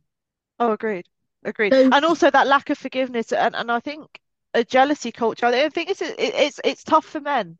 Actually, no, I was about to say it's worse for women, but I don't think it is. So let's say if a man gets fat, well, he's yeah. got a dad bod. Yeah. If he gets all ripped, well, he's juicing. Yeah. If a woman is thin, she's anorexic. If she puts on weight, she's let herself go. Yeah. What is anyone meant to do? Yeah. There's nowhere to go, is there? No, except I think for those people who the Kardashians would be the case in point, who would, absolutely yeah. commodify themselves to an extent that it is almost unbelievable. Yes. Um, I mean, and, the, the transformations of some of those women are quite. Yeah. And I mean, you know, they've even got to the point now um, where having gone through the, you know, uh, the the baby journeys of them and, and all this kind of thing. They they now obviously have to now have a different type of journey. So it's surrogacy because that's more interesting. So right. You know, and it, it's all that it's all this kind of stuff. They they are the fruit of that culture, aren't they? Yeah. You know that you end up with people who have no value or position or talent or anything but they are simply prepared to make themselves ultimately available for people who want to fill column inches. Yeah. I agree. So I agree. We, but, but and I think so here's my thing with that. The Kardashians have an elective element of that. Yes, they do. And that they can choose to do that. They can I don't know, make all those decisions. I imagine there is quite a lot of marketing advice yeah. and people in the background saying, "Oh, you could do this." Yeah. But if they did want to not post another selfie ever, they just could. They could, yeah. The royals can't. No. Although there are some that are doing it quietly. Zara Tindall, don't hear about her. No. Not really. No. Beatrice, Eugenie. No. Don't hear about them. No scandals, no nothing. So there, there is, I think, a way to to quietly get on with things. I mean, Wills and Kate, they're in the public eye, but you, you don't get big blow ups and whatever. So there's a way to do it with style and grace, but I think that's quite a heavy cross to bear, personally. But I also think, though, at that point, you have to decide whether there is a continuum Uh-huh. that starts with Queen Victoria at one end and has Kim Kardashian at the other end. Yeah. Yeah. And one of the problems with Harry is that his lifestyle and mindset is closer to the Kardashians than it is to his however many great grandmothers. Oh, And yeah. so, therefore, he is asking for things to happen in the royal context, which will never happen. Uh-huh. You know, there'll never be that kind of Californian openness and let's all go into family therapy. You know, Not for a bit. I I cannot imagine Camilla in family therapy. I would pay serious money. I think in three generations' time you might see something different. yeah, you might, you might. Yeah. Um, if the uh if as a nation our house were in better order, Yeah. economically, all the rest of it, would you have more positive thoughts about the coronation? Sort of the opposite. Oh, okay. I, I actually think we need things like this more than ever. I mean, I, I, I, I've probably bored you stiff about this. I've bored everyone stiff about this. There was a survey done about trust in public life Oh gosh. by a New Zealand academic, and she analysed what people in various countries thought of their of the people that ran them, and she included in that list some countries which are demonstrably being incredibly badly run, like Russia would be a good Right. one, Yeah, yeah? yeah. Yeah. and some countries where thirty percent of the GNP goes on corruption, Uh-huh. And people in those countries had higher faith in their government than Is that because of media control? I think it is, um, but the her idea her idea was that you need to have something like twelve percent credibility in your government, otherwise, basically, you're barely functioning. Yes. Uh, America was on five, and we were on seven percent credibility. So, Brilliant. so what I'm sort of wondering, I'm sort of wondering is maybe we need a bit of constitutional theatre because God only knows we're not very um, full of Because optimism. politically the faith isn't there. And and I do think that that the I do think the media freedom is a part because I doubt that in Russia anyone's allowed to publish anything bad about Putin. no. When Cameron was PM, we all knew he'd had sex with a dead pig. Yeah, absolutely. So, you know, Yeah, yeah. because they're allowed to say that, so we all found out. And then, funnily enough, uh, it went a bit downhill, didn't it? So, yeah, I, I think that is. I think that you've got a point. So, my thought when I asked you that question, where I was with it, was that I thought that if, as a nation, our house were in better order, I would feel better about a coronation Yeah, because I do have issues with the prioritization of spending. yeah, yeah. I, I got something wrong earlier, by the way. Uh, he didn't pay 1.3 million in tax. That was his housekeeping bill. He paid 5.9. All right. Sorry, Charles. So, but yeah, anyway, that 100 million cost against food shortages, 14 point something million people living in poverty. Now, I do live with the concept that everyone's responsible for their own Yeah, fortunes. yeah, Yeah. But as I said at the end of the last episode, I also think that we can judge a civilization by how it's set up to take care of its least fortunate. yes, Yes. And right now, we are failing our least fortunate in quite a lot of ways. You know, the homelessness amongst veterans is a serious situation. Actually, just how we take care of our armed forces in Mhm. general is pretty appalling. So, and not, not just that, that's a bit of an aside, but I, I just feel like there are better ways to allocate funds than a big lavish ceremony. But then you make that point, and there is something binding about it. And I think that there is benefit to rallying national pride, yeah, which has been pretty low. I mean, it fell off a cliff with Brexit. Yeah. And hasn't really come back up, and the pandemic hasn't helped, and and lots of things that have happened politically. It's been a massive time of upheaval, and I think that we will deal with the psychological impact of that as a nation for quite a while. Yeah. So I, I think there is something to what you say about just having a symbol of unity and power, however problematic that symbol might be. Yeah. And that it's it's very it's very waspy, isn't it? It's white Anglo-Saxon Protestant Yeah. culture. But but but. I also think, and this is one of the problems that I, you know, as I say, why I don't like myself as a as a Puritan. Right. I think when we try to think rationally about about the life that we live as a society, um, we forget the need for collective nonsense. And Yeah. Getting night, everyone together with an activity. last night in Liverpool, it was decided by the people in the auditorium that the that Finland should win, and they kept shouting "cha cha cha, cha cha cha, cha cha cha." There's no meaning to that at all. You could argue that the meaning of the coronation is kind of paper thin, Yeah. but Well, it is. It's cosplay, yeah, exactly. isn't it? and, and yet, and yet, and, and I just had this feeling, partly because I, I was at a nice Eurovision party with some friends who always have a Eurovision party, and and it just really felt like COVID was over. We were seeing loads of people screaming and shouting together in a in a big space, and I think when we when we try and be rational, we forget that people just need to be in a great gang of people shouting something and and God save the king is possibly not the very worst thing that they could shout. Oh, there are worse things, like off with his head. Yeah, We or wouldn't uh, we probably wouldn't enjoy know, that. and and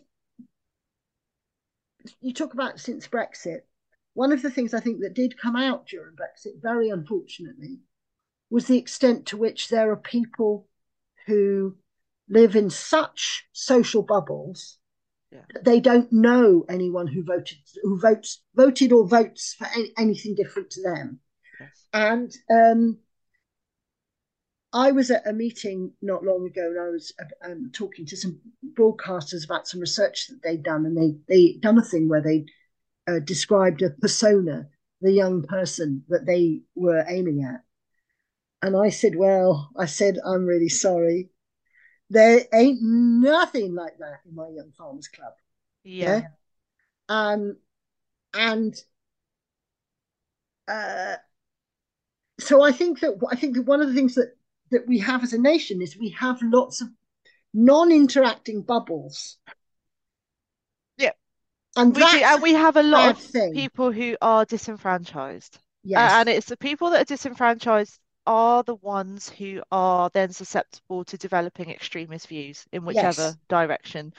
Because I don't think that people were even asking for Brexit. I think they were just asking for different. yeah, Uh, and that was the thing of like, this is going to be new. It's not Yeah. going to be like what has been happening. mm, And I think if you are a disenfranchised person, and I think that people being disenfranchised is also what gives rise to conspiracy theory as well, because Yeah. it captures the imagination and it gives meaning in a very immediate and exciting Mm. way. yeah, And I think if you are feeling excluded from parts of society or, or held back in some way, or, or just your economic situation is is not good and not being helped by anything, I, I think that watching a, an old man have a crown put on his head to the tune of massive expense isn't mm, going to make you feel any better.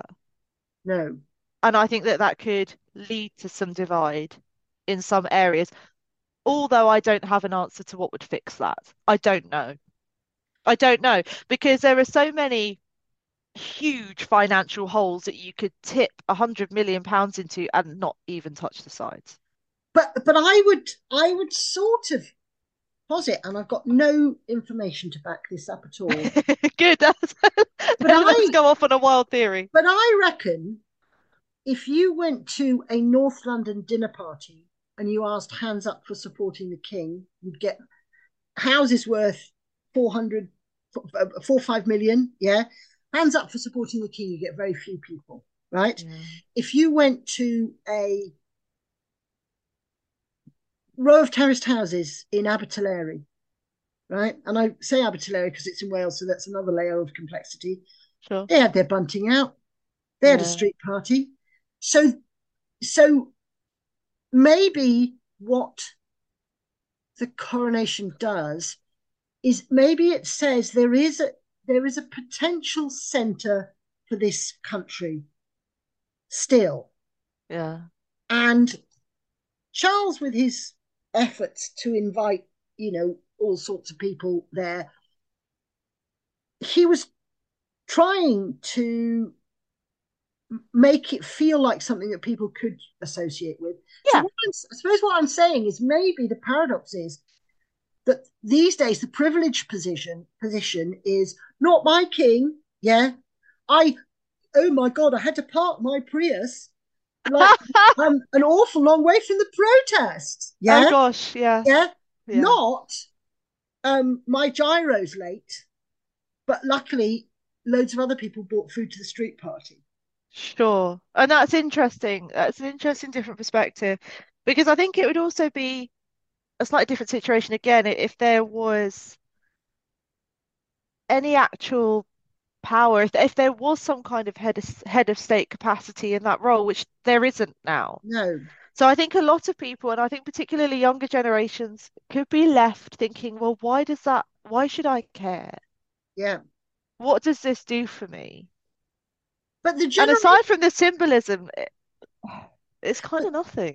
but the generations thing is really interesting because i because i was having my little celtic salt You were um i was having my celtic salt um i sitting in the long grass about it. yeah i was sitting in the long grass about it um I missed out on the opportunity to look at the crowds in the mall in the way I did watch quite a lot of the Queen's funeral. Oh, And- yeah. Those crowds were young in the mall. Right. The vast majority of the people there were 40 at the most. Okay. And I was reminded of a very bizarre occurrence. I've had some bizarre occurrences in my life, but this was probably one of the most the most counterintuitive things that I've ever seen in terms of what way is the country going, etc., etc. So, um, I was going with two of my girls down to London for a papal visit. So we had our Catholics with attitude t-shirts on. Yeah. You've got quite a groovy pope at the moment, haven't you? Um, yeah, he's all right. I mean, I think he's uh, yeah. Anyway, but anyway, this this wasn't this one. This was another one, right? Right. Okay. And the streets were full, right? And there were um four um quite nicely dressed men in advanced middle age with the Pope is a homophobe banners. Oh, for God's sake. Now, absolutely, I'm I, I'm a free free, free speech Or a homo absolutist. pope, if we want to I'm be. a- yeah, I'm a free speech speech absolutist. Uh, uh, no, and I am. And and I am. and Yeah. so they have every right to be there. Four lads, five lads. Hey, take those fucking banners down. The Holy Father's coming by. They were in their late teens, early twenties. Liverpool. Yeah. You take that fucking banner down. The Pope hasn't come all the way to see you. Take those bloody banners down. And then the other one goes, Leave him, Damien. He's not worth it. And Love it. that- so basically, It's not worth it. so basic, but basically, the But they self-policing, teenagers- yeah? The teenagers were saying, "Don't you dare insult the Holy Father, you!" Right? And the people in the advanced middle age were protesting the Pope. Yeah. And I suppose I think with a lot of these things, sometimes we think young people believe some things because some noisy ones do. And I think that's true across the board. I think that's true about social media because Yeah. it's the extreme voices that come through, right? Yes. Yeah, well, that's what everyone says. You know, where politicians are making uh, their mistakes these days is when they think that Twitter is um, uh, Twitter is, is the country. Yeah. Agreed. That is interesting. So, Marv, we've been talking for nearly an hour and a half. And I am no further forward I'm gonna make you come down on it because we Okay, said we um, wouldn't just talk round in circles. Kingification, yay or nay? I'm going to have to go yay, I think. I'm surprising Okay, myself, but I am. you're surprising yourself. I'm gonna go nay on the I, whole. I think it would have been more tasteful to do a registry office version, although I do like that they put Camilla in a prosh frock and a big hat and made a big deal of her. I did enjoy that. I think that um we're onto something with the elective nature, but I yeah, think it shouldn't be ballot elections. I think we should have four potential kings and queens, yeah. and it should be total wipeout style knockout rounds over an assault course. Well, of course, unfortunately, Prince Edward did try and do it. It's a royal knockout, which wasn't terribly good. So perhaps we want to stay Quite like Prince that. Edward. I like the Um, attitude. I, I, I, yeah, I think I think it is interesting to look at what monarchy is and does it have to be hereditary? Um, you know, could we just even take a ballot? I think most people would have Princess Anne. Actually, I think Princess Anne would be a very, very popular. She's quite groovy. I do. I quite like her. Again, understated personality, gets on Yeah, with it. Horsewoman. Um, has the ability to set her facial expression like concrete, which is a yes, quality in a woman that I really admire. yes, Like, can you curdle milk from 500 yards? That's what I want in a queen. yeah, and and You know? you know, we talk we talk about the whole idea about um, we talk about about privilege and unearned privilege and so on. Um, controversial. I think I'd rather have the royal family than Gary Lineker. And uh, you know, there's Gary man. done to you.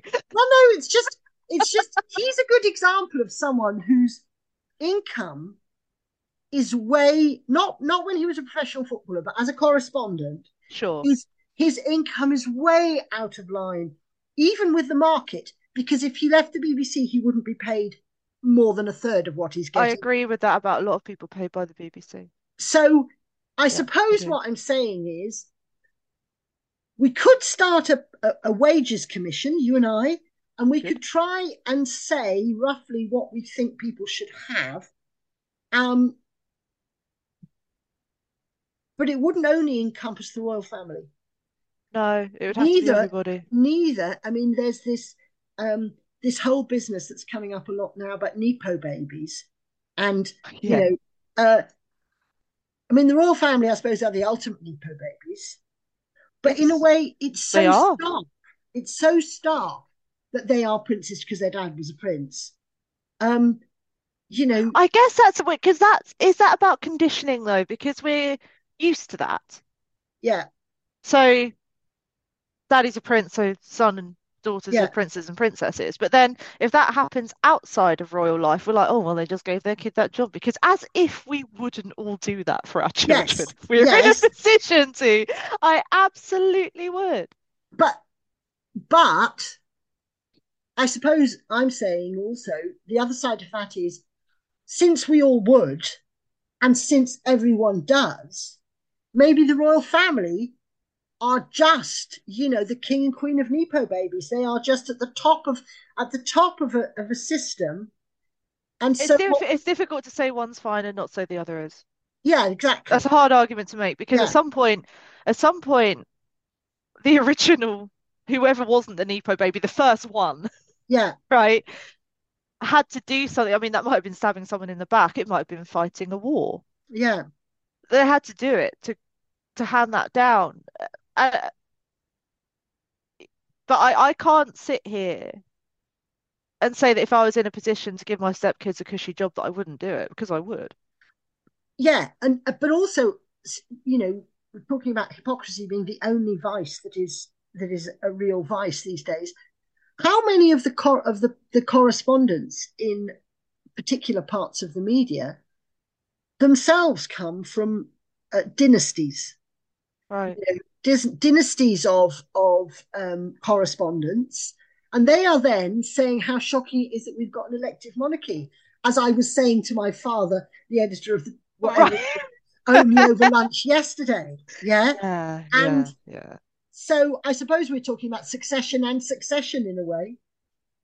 It is. It is all about that, isn't it? And I, I think is that why we uh, admire this sort of Aladdin story of the diamond in the rough, someone who pulls himself up by their bootstraps. Yes, absolutely we do. Absolutely we do.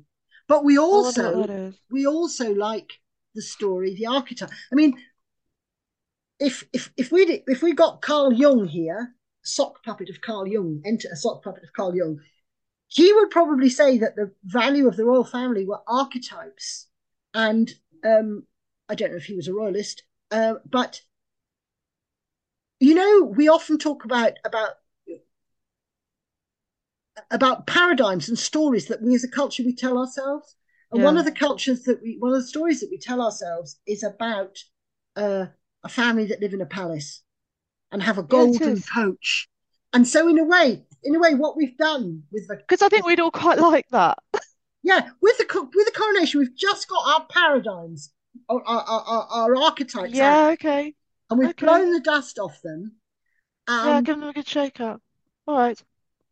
and and and and then then we can look at Kate Middleton and we can say, look, she's a middle class girl who went to university and married a prince. Middle class, my pocket ass. Have a word. Well, I think my mother would certainly say that she was up, she was middle class. I don't. Well, I'm sure your mother would, that your mother shared a house with Wittgenstein and had different views on these things. But um, well, she she was moving in, in circles pretty well for a middle class girl. Let's say Yeah. that. Well, I mean I that's like what it's Kate like in actually. that's what it's like in those sort of universities, though, isn't it? That's that's Yes, it know is. It is. And, and she, what they call her Waity Katie. She played a patient game there. I yes, think, I think some of it for me is change management as mm, well. yeah, So here's the thing. And you know, I don't think I can even, I can say why. I've got a few reasons why. I just really like the Queen. yeah, And I think there's a part of me that's just a bit salty mm, about about the fact that I, and I think, in, look, obviously I didn't know Queen Elizabeth or meet her. She certainly didn't worry about me very much. And I, I can't even really say what it was because I don't know. She just had an elegance, I suppose. I like the fact she was a horse person. I really enjoyed the fact that she was enthusiastic about cows because that's something we have had in common. Um, I'm not sure. I, I mean, I think I think PhDs will be written on this subject, but one of my my major things is that she was queen through a period of enormous change, And for a long she time. I and mean, that was she a shift.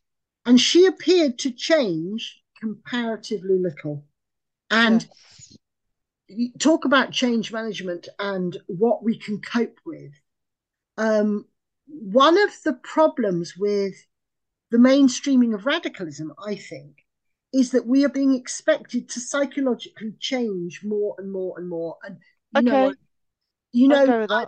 I'm obsessed with with the Reformation. I can't imagine what it would have been like to live all your life until like your 24th birthday, thinking a whole set of things, and then somebody come in and say those things you thought are now illegal, right? It's illegal I wouldn't react Hitler. well to that.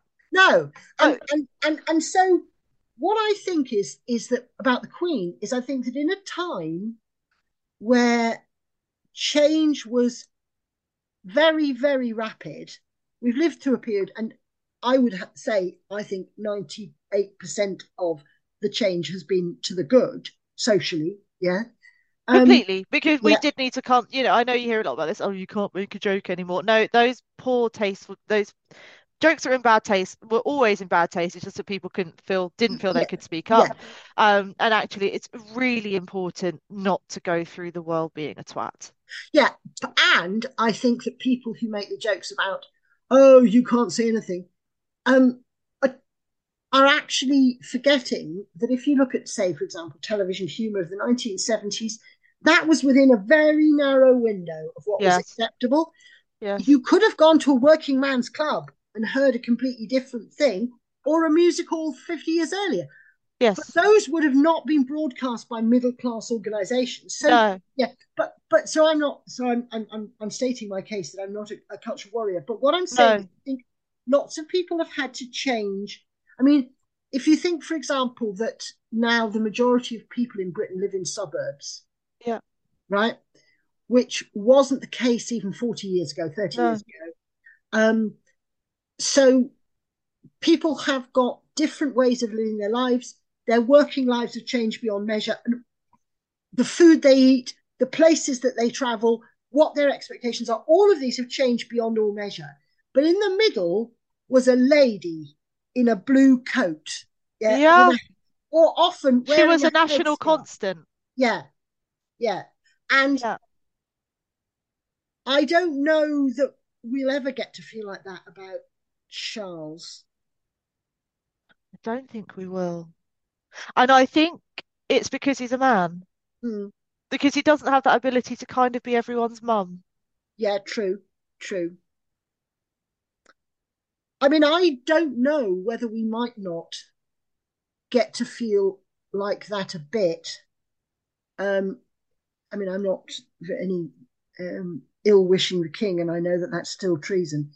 But It um, is actually. yeah, Yeah. Should we take uh, you down to Tyburn now? but if yeah, yeah, um, but I think that um, it's highly likely that the that William and Kate could become an iconic family in that way, Yeah. um, and then Yeah, yeah. we can have all the business about following their children through their stages of life, and this yeah. kind of thing. Um, but I, I, I, think Charles has spent too much time being half one thing and half another, really. That's interesting. And that comes back to media image. Talking of media image, what do you think about the relatively high coverage and commentary on the princes going to a party dressed as Nazis, which was stupid, Yeah. and the relative low coverage of Prince Philip actually being one? well, well, yeah. I'm a little, I'm a little um forgiving, and you of my favorite uncle was uh, a Dutchman. Hitler? No, No, my fa- no, no, no, no. I'm joking. My favorite, my favorite, my favorite uncle was a Dutchman, and he, in a very heroic way, escaped. Um, you know, escaped and came to fight in Britain, and turned up Hey. Turned up at the age of fifteen, right? Having persuaded them that he was a flight lieutenant in the Dutch Air Force, which he Hilarious. wasn't. Bless him. He just must have been taller than everybody. That's He, he was. He was taller than everybody else. Yeah. But I'm anyway, like, Christ, he's big. We better believe him. so one of the things that he said, which I thought was really interesting Mm. about the war, after the war, he said, do be careful, all of you British people, because you weren't invaded. You never lived under that regime. Okay. And um, I think that's a, that's so I'm sort of sympathetic of of people who made mid-century mistakes. Let's put it like that. All right. However, however, That's quite a clanger, though, isn't it? yeah. However, I think there were a few people around. I mean, Andrew Roberts' book about Churchill's enemies um, puts a very firm finger, finger of, of blame at a group of people who wanted to continue with appeasement, and uh, they included members of the royal family. Yeah. And Yeah. you know, uh, Tricky thing. it is a tricky thing. The Queen Mother was supposedly desperate to avoid another war at all costs, but she'd lost two brothers in the First World War. Yeah. and that's that's. But And, but and avoiding war is more of a female territory. but but I don't. When you're talking about what people were like in Britain before the war, my father could smell evil, and he was just a schoolmaster in Ilford, yeah, and he could smell ill. He could smell evil, and he signed up ready to fight evil because he could. So how? And it was evil. Yeah, so how these people in their positions of privilege Yeah. Did not To ignore the destruction of an entire race of people. Yeah, exactly, exactly. And how? For sev- several, actually, because Holocaust, we think about the Jews, but of course, who were the greatest section of victims, but there were many others, Yeah, yeah. you know? And I think there are some particularly idiotic people on the Celtic fringe who thought that, oh, it might be great if we get rid of the British imperialist government, um, oh. not realizing that, that Celts were like Slavs, uh, um, described, uh, you know, uh, uh, likely to be Untermenschen. Minority group, yeah, yeah, done. See you. Um, but so, so, so as I say, having said that, I start from a, a position where you know I, I, I, do think Robbie was right about you have, you to be careful about about being smug about people who've lived under uh, the heel of, of people. I do think that not being able to not being able to spot the biggest evil in the world when it was there, right there. Yeah, yeah, yeah, yeah. yeah. And and there's okay. there's a lot of discussion about when people knew about the Holocaust. There is, there is a lot sooner than anyone would like to admit. Would be my guess. Well, I suppose it depends on if you were living in a bucket at the bottom of a well at the time. Yeah. But what were those people doing who come into the town who were refugees? And why right. was it that all the people who were fleeing, who were arriving wherever it was, you know, in 1938, they all had one thing in common. No, they were not all left handed. No, they were not all Scorpios. Yeah? Yeah. So yeah, yeah, think, oh, I yeah. what's going on here. Hang on, yeah, this is an awful coincidence, isn't it? Yeah, all yeah. these people who've just turned up, what have they got in common? Yeah, people knew, people knew, people knew, people knew, people knew. But I think it's that removal, and I think that as humans we have an ability to ignore that which doesn't impact us immediately. Yeah. So we have that kind of selective tune out of, oh, that's jolly awful, but it's not happening here, is it? So yeah. out of sight, out of mind, I think is a particularly human trait. Also, I think there is something that um, is too big to grasp about something as awful as that. Oh, absolute denial because it's one thing now because we know it happened and the evidence yeah. is there and the accounts are there and, and you can read Miklos Nyiszli's book and if you really um, want to destroy your mental health it's it's brilliant but harrowing but I think if someone told me that they're rounding up and killing all the chavs in Gravesend mm. I'd tell them to have a day off of course they're not mm. stop it mm. I was doing that mm. but really they were obviously the Jews weren't chavs it's a bit different but it's not different chavs are still people don't kill them um I can understand a degree of disbelief. What I don't understand is that pervading sense of disbelief in that there are still Holocaust deniers. Oh. A conspiracy which benefits nobody mm. and is really disprovable. Yeah. Because you can go there. I think it's really I think it's really interesting that we don't um that though we do talk about it, in a sense, we still can't get our heads around it. I don't think. I think I tried. I, I, went down a real Holocaust rabbit hole for quite a bit. I was fascinated. I read every book I could get my hands on, trying to get to the bottom of how and why that happened. Mm. But there is still something that for me was unreachable because I can't, even though I went to the depths of my psyche about it, I just can't Imagine it. I and I can't I can't even even looking at every possible angle. There is no justification. Okay, two thoughts. Two thoughts about this. Neither of which I hasten to add is a justification of the Holocaust. I was about to say, are you going to come in no, and no. try? but two things. Two things. First of all, very wise words, as often from C.S. Lewis, right. where he says one in, in Screwtape Letters. Um, you will never get a man to sell his soul to Satan for the past. You will be very unlikely to get him to sell his soul to Satan for the present, because he says the present says says the devil, the present is full of the works of God, and those huh. make him happy, and they yeah. make him less likely to do evil things. Yeah. You will get your man completely serving the causes of evil if he lives for the future. Right. So nobody will put a child in a gas chamber for today because it's a terrible thing to do. But right. if you say your child will have no future unless you kill this child, you are you so it's over obsession with the future, I think, is a really, really important point.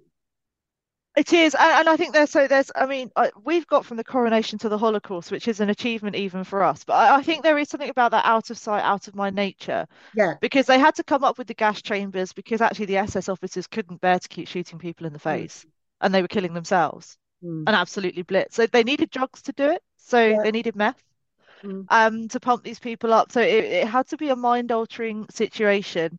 I think that the nature of fear will make make people do very, very extreme things. yeah. Um, and I hope I'm never in a position to understand that. But but the other thing about how you get there is you need to make people live in the future, and the other thing you need to do is make them feel that some other human beings are less than them. Yeah, And which you was know, which was done very artfully, and that that propaganda propaganda campaign. I think there's also something about the history there, and and like I say, the, the imminent threat and the threat of starvation which had come along because Hitler as a person initially didn't gain any traction. no, Mein Kampf came out, and everyone sort of went, "Go home, Adolf, you're drunk." yeah, I think it sold very few copies initially. Then the Wall Street crash happened. And of course, because of the First World War, Germany's finances were massively tied to yeah, America's. And then what happens is you have 16 million people on the brink of starvation, mm, at which point a very definite madman yeah, starts to look appealing. He was nuts, but he was sure. yeah, And there's something about certainty. Y- yes, Absolutely, this is gonna fix it. yeah, that I think can make desperate people go, I will ignore all manner of things if you just don't let us starve to death. yes. I think I think that's a very that's a very interesting um interesting point of view. And I think what is also I found this totally fascinating. Did you know that after the war there was an upswing in accusations of witchcraft in Germany? No, I didn't. I I I, I mean I don't know what I can do with this. I, I mean, people really will revert to type, won't they? well, yeah, but but but but the idea part of the idea was there was so much unprocessed stuff. People were coming home. People had done unspeakable things, things. terrible things, And so you weren't able to say, actually, I think that Ludwig over there was a was a camp guard and has done such terrible things that we as a village need to watch him Yeah, do you all just start whistling and just look at your shoes when you pass each other? Or uh, What what do you do? yeah. How do you? And so Yeah. partly people were trying to deal with undiag- undigested gobbets of evil And the resentment, something. because they were all into the lineage, weren't they? So it's all about proving how far back your ancestry went and how German you were. Yeah, and all this. I mean, it was high nerd culture, really, when you yeah, think about it. It's a bit Game of Thronesy, to be fair, yeah, uh, not in a groovy way. Not that most of Game of Thrones is groovy, but I'm off point now. But um, so can you can imagine now that war's over, everyone's come back, and you've got Ludwig over there, who two years ago was trying to get your wife in prison because she's half French, yeah, yeah, can't prove her lineage all the way back. yeah, you yeah, gonna? You're not going to feel good, are you? You're not so, oh, bygones be bygones. No, I'd probably want to beat him to death in the street. yeah. So there must have been so much rancor and then just that collective nature of trauma. Yes, Because for say let's say let's say you're an ordinary German person just trucking around, yeah, not shooting anyone on the daily, trying to live a life, and you're having the nuts bombed out of you by the Allies. mm, That's yeah, still because we see ourselves as the goodies, right? yeah, yeah, We're the Jedis, they're the Empire. But if you're actively getting bombed, that tr that trauma is that trauma. yeah, Absolutely. You're just on the receiving end of death falling from the sky Yeah, for reasons that you've had nothing to do. That you probably have like never hated a Jew in your life, yeah, and you just were trying to be a baker or something, yeah, and you're just surrounded by flame and death and these mm, awful stories. And then of course you come back and, and you learn what's really been happening. So you've got trauma and you've also got collective social guilt. mm.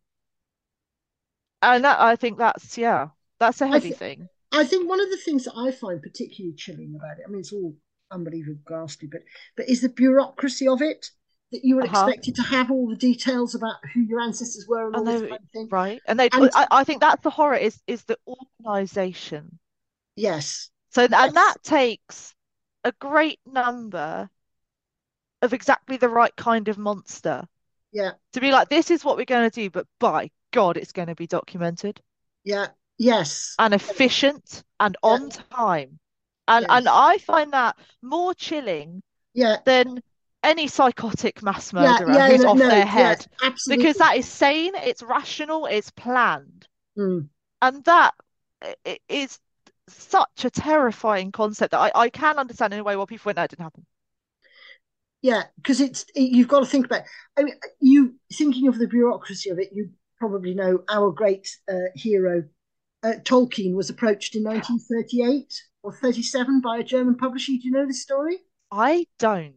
Right. So he was approached, and they said, "Your name is a German name. We want to publish The Hobbit in German. Um, we want you to say if you have any Jewish blood." And he wrote a fantastic letter back.